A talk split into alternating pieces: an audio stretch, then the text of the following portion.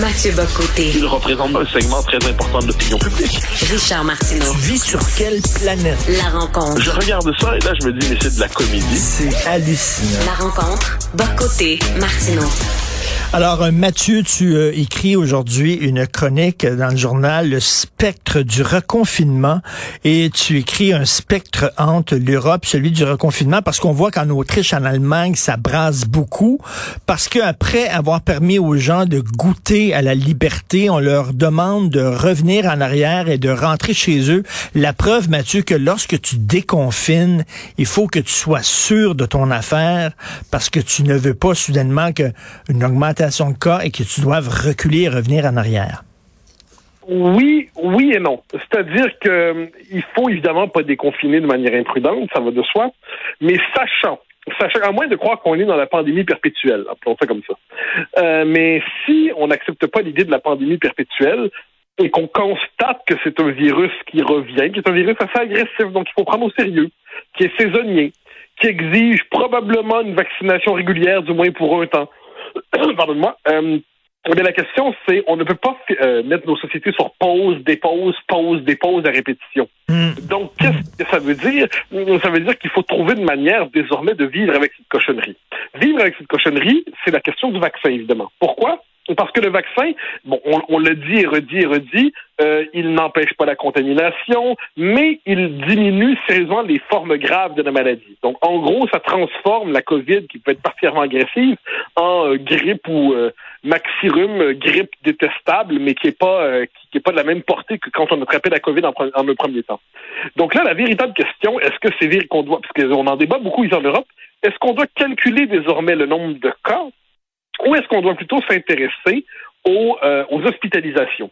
Et s'il s'agit de s'intéresser désormais aux hospitalisations, ben, il s'agit d'être capable d'intégrer le facteur COVID dans le système de santé à la manière d'un nouveau problème structurel régulier qui va revenir mais le système de santé, dit-on, c'est ce qu'on dit dans les débats publics, doit s'adapter le plus possible à ce phénomène nouveau sans que nos sociétés soient prises désormais à faire de l'aller-retour dans le confinement. Donc, euh, et là, on a vu en Autriche, ça reconfine. La réaction n'est pas très heureuse. Euh, aux Pays-Bas, ça discute de ça aussi.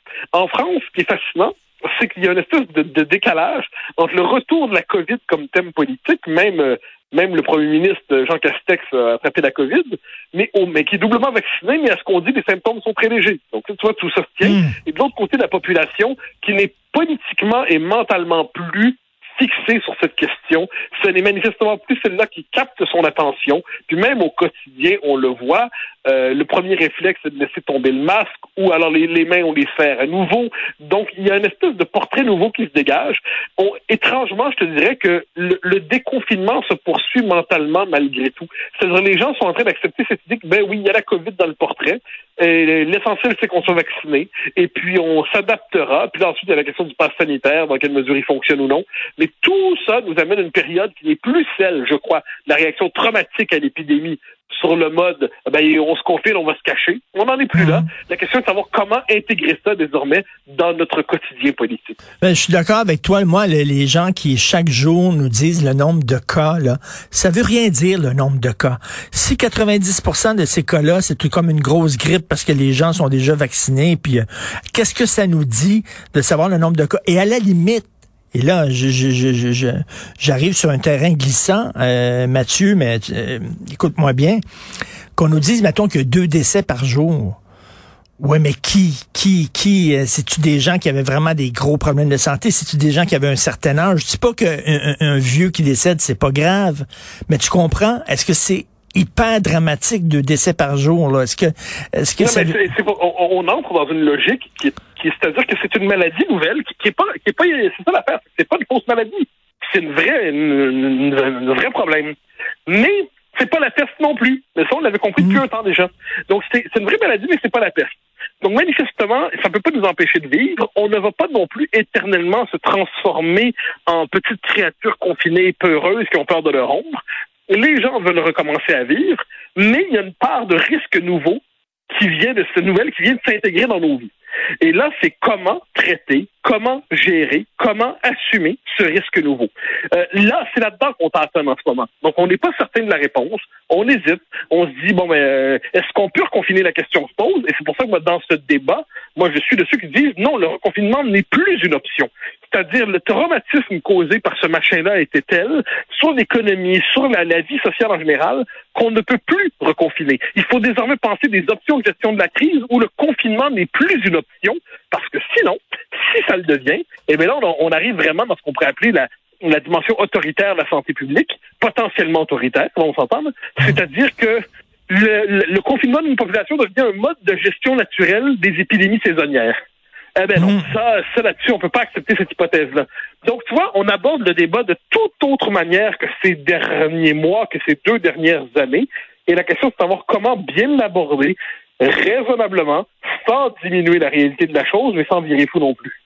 T'as vu, euh, je, je me faisais une réflexion euh, hier parce que on est en train de faire des études très sérieuses. là. Euh, c'est sur des souris, mais on va commencer à faire ces études-là sur des êtres humains. On aurait trouvé un médicament très intéressant contre le cancer. Richard Béliveau lui-même en parlait. Ça fait 35 ans qu'il euh, travaille en oncologie et c'est la première fois qu'il voit ça, une telle percée, une telle avancée. Donc, écoute, on sait que le cancer, les gens meurent à majorité de cancer. Si on réussit à, à guérir, à prévenir le cancer, ben il va avoir moins de morts du cancer, mais plus de morts d'autres choses. Il faut mourir de quelque chose. Oui, hélas, hélas. Non, mais- Moi, c'est la part de l'existence avec laquelle je me réconcilie difficilement. C'est que ça doit se terminer. Ouais. C'est quand même bien vivre. Le banquet, les amitiés, les fêtes, tout ça, c'est quand même formidable. Mais notre humaine condition nous condamne à disparaître un jour. Un jour, nous ne serons plus que poussière. Hein. Tu es poussière et tu retourneras poussière. On va finir en dernière instance à la manière d'un banquet pour des vers de terre. Bon. Nous le savons. Une fois que c'est dit, une fois que c'est dit, moi je suis émerveillé par les progrès de la médecine. Le, cancer est une saloperie intégrale qui, dans nos vies, qui nous qui nous vole nos amis, qui euh, peut quelquefois nous frapper euh, personnellement. Et, et devant ça, moi je suis émerveillé par les progrès de la médecine et je trouve que ce- cette idée, c'est c'est quand même un progrès exceptionnel sur un siècle qu'on a fait pour être capable de faire reculer les frontières de la mort, pour être capable véritablement de soigner ce qui n'était pas soignable auparavant. Mais en dernière instance, nous demeurons prisonniers de l'humaine condition, et l'humaine condition peut nous mordre à la manière de cette petite bête détestable qu'est la COVID, quelquefois nous frapper à la manière de ce dragon qu'est le cancer, mais en dernière instance, il faut bien mourir. Mais cela dit, cela dit, cela dit, d'ici là, vivons le plus ardemment possible. Mais, mais tu sais que, mettons, si on éradique le cancer, tu sais qu'au moment où on se parle, Mathieu, tu as lu des textes là-dessus, là, il y a des scientifiques, et pas les moindres, des gens extrêmement sérieux qui travaillent sur euh, la mort en disant la mort est une maladie et on peut combattre cette maladie-là. En fait, qui travaillent sur l'immortalité. Oui, dans- ça, pour moi, ça, dans c'est un les de- laboratoires. De, de philosophes transhumanistes. C'est-à-dire, parce que l'homme meurt, il, mourra. Parce que l'homme naît, dis-je, il mourra. C'est-à-dire, si nous avions vocation à l'éternité, nous serions dans l'incré. hein. Alors non, le propre d'un être vivant, c'est on apparaît, puis à un moment donné, on arrive au terme d'un cycle biologique, et c'est comme ça dans tout le cycle du vivant. Donc ça, évidemment, il y a les, a les les, les, les, fantasmes d'immortalité. Je les comprends, ils structurent l'imaginaire humain depuis toujours.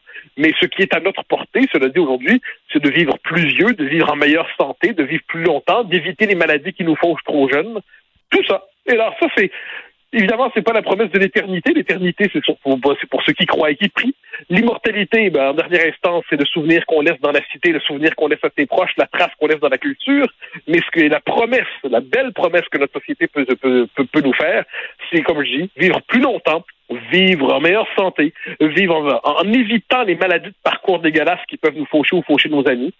Et puis à travers tout ça, sachant que l'humaine condition demeure la nôtre, on finira tous, on finira tous au, au cimetière. Mais, mais, mais, si on ramène ça à la COVID parce que c'est, c'est pas sans lien, Oui. eh bien, on ne peut plus désormais suspendre la vie dans l'espoir d'avoir une existence hygiénique, et, euh, une forme d'hygiénisme intégral. Nous ne retrouverons pas la vie pré-covidienne euh, où il y avait le euh, moins de, il n'y avait pas ce type de risque-là. C'est un risque nouveau qu'on intègre dans nos vies. Du vaccin euh, aux différentes mesures, eh ça permet de le contenir, mais il faut continuer à vivre désormais. Et Mathieu, là, il y a le bon, il y a la- la- la- le risque d'une cinquième vague. Bon, puis après ça, ça va être quoi? La sixième vague. Puis après ça, ça va être la septième vague. Moi, j'aimerais qu'on me dise, et on ne- on n'a jamais dit ça. À partir de combien de cas par jour, ça va, euh, ça va, on va dire, ce n'est plus une urgence sanitaire. il faut apprendre à vivre avec. On n'est on n'est pas arrivé à ce chiffre-là. On nous l'a pas présenté. Non, ben, ce on, non mais c'est qu'on peut pas le trouver exactement. Il y a une part de tâtonnement. On nous dit c'est la science, c'est la science, c'est la science c'est un peu plus compliqué. Dire, la science, elle nous donne des, après, des, des, des, évaluations, des diagnostics, des pronostics. Mais en dernière instance, c'est le politique qui tranche. Dire, si le système de santé est capable d'absorber, euh, moi, je sais pas, moi, euh, X, X mille cas par jour, ben, c'est réglé. Le système de santé est juste capable de traiter cette maladie sans être complètement euh, dévoré par cette maladie. Mais là, on n'y est pas encore exactement, mais on sait qu'on doit réadapter le système de santé en fonction de ça. C'est un jeu d'équilibre. Tout à fait. Il y a un jeu d'équilibre qui est dur à trouver, mais il va falloir à un moment donné effectivement apprendre à vivre avec le virus. Ce n'est pas, ce n'est pas minimiser euh, ce mal-là que de dire ça. Merci beaucoup, Mathieu Boccoté. On se reparle Au grand demain. plaisir. Bye bye.